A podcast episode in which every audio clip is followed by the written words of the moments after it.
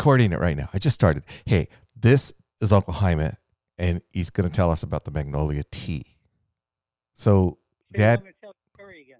yeah, yeah, just tell me what happened. Okay. So Who's listening? nobody, just my just audience? just the cousins, all the nieces and nephews. Oh. yeah, I know. All right. Okay, so right, so what happened? here it goes.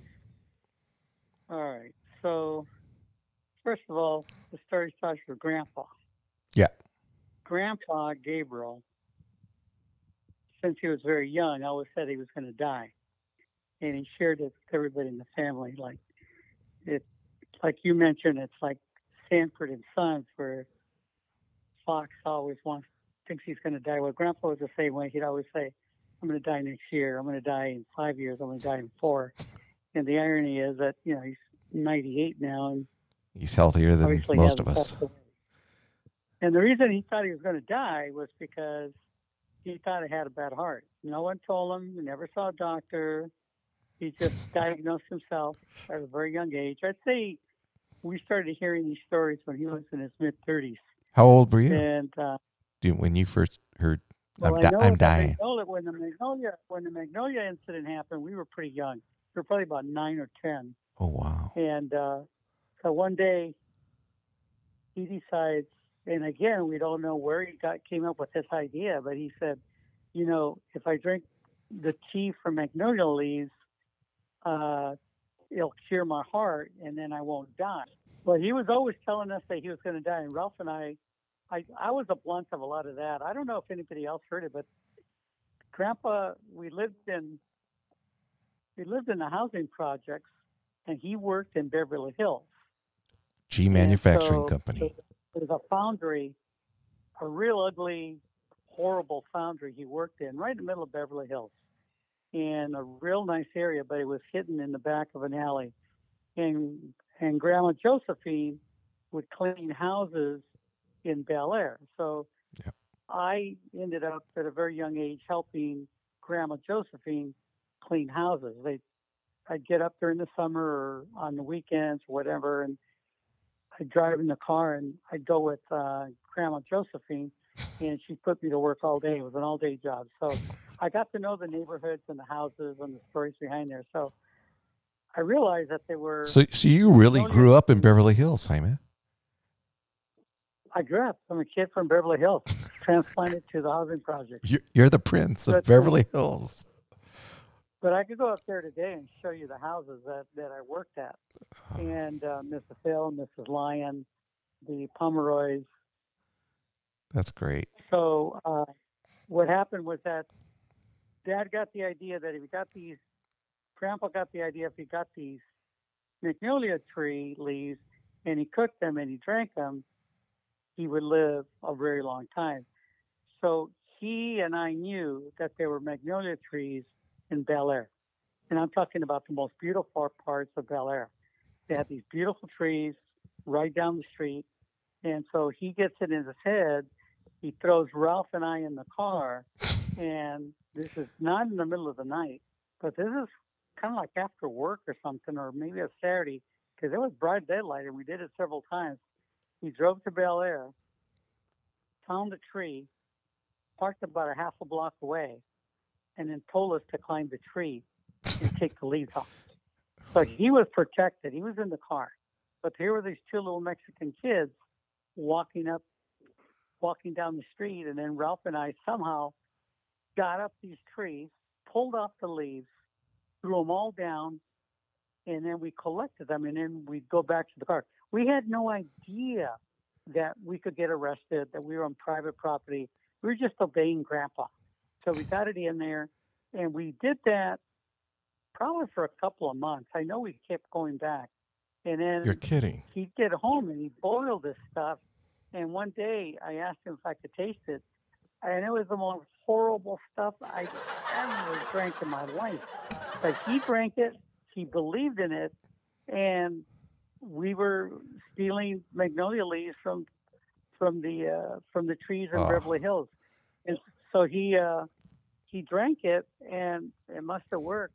Yeah, I think it, to this day we better go out and get some all of the- that. all magnolia All his tree. brothers died from heart.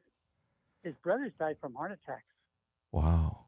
Hey, you know, maybe we should tell maybe we should tell the uh the spice shop to to uh order some magnolia leaves. Six- Got three leaves. Yeah. Could Yeah. we add that into your The budget irony there? is that the irony is that he's 98. Yeah.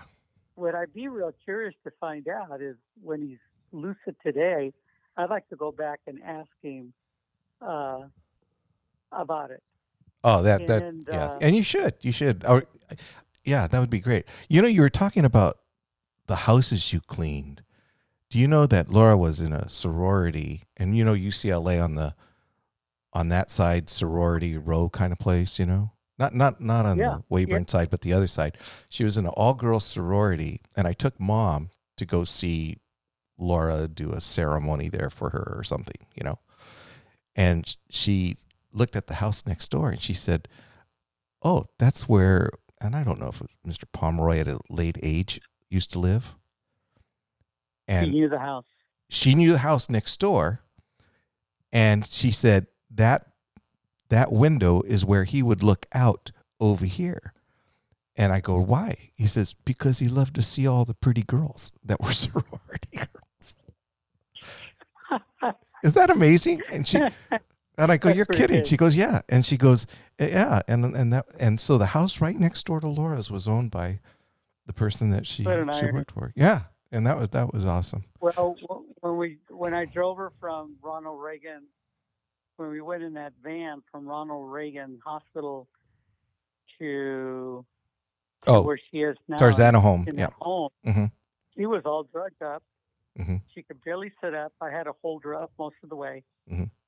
And yet the driver took the back roads of. He didn't want to do 405, so he took all these windy roads. It was horrible because she couldn't hold herself, and I was having to hold her hmm and we drove through all these little roads and lo and behold she started recognizing the houses. Oh, she knew exactly where we were at because we had spent I mean, she spent years up there cleaning those houses.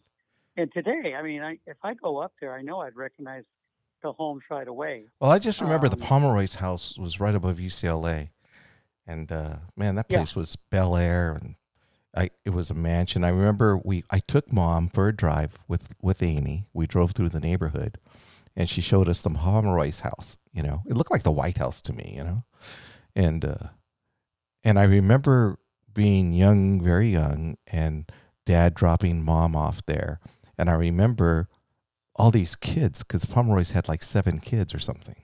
yeah they were catholic Yeah, Right. a- and they ran up to her, and they it was like the sound of music. You know, they were all like clamoring, over, "Oh yeah, you know."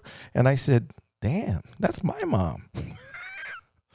you know, and I- I've never seen moms. Oh, she's so the kids are- nice, and she's giving them kisses and hugging them. I go, "Who is the this?" most lady?" i thought the most impressive house was mrs hill Yeah, She that had that brick house, and you had to climb all those stairs, yeah. and it was all made out of brick. And uh, She had a lovely rose thinking- garden. Remember that? The roses in the and I remember going in the house and thinking, I wonder what white people eat, uh, because I've never been out of the projects, and so I What do they eat? I I worked my way to the refrigerators in all the houses I was in, and hundred percent they never had any food in it. And what happened? And and I remember Mrs. Hill, I think she had a jar of olives. That was it. And She- you know, she must have gone out to eat all the time and it was I couldn't figure it out why a person that had so much money Isn't that amazing? would not have a refrigerator full of food. And the same thing were with the other houses. They had food, but they weren't loaded the way I thought they were going to be. I just had this funny? weird idea that these white people who were had these mansions were would fill the refrigerators with a lot of food, and they they didn't. They were they were whatever. Disorganized in the life. well, Anyway, well, I, I'm going to, I'm, I, I'm going to, I'm going to send this to the, to the cuz because we're, you're talking, I go by the old man and you're the voice. So welcome to the old man and the voice. and we're we're gonna we're gonna do this again because think about what you'd like to share, and we're gonna share it again. And I know you've been through a lot, and I'm so glad that you're doing better. So Yeah, that's I'm, really I'm doing a lot better. Thank you. all right. So Yeah. I want you to listen All to my we'll closing. again. I want you to listen to my closing because this is real important part of my show. So thanks, Jaime, and we will be back. Adios. See you later. When you go to sleep tonight, close your eyes. Mm-hmm. Think of all the stars in the sky. Okay. And remember what he said What did he say? follow your dreams. Yes. Who was that? Who said that?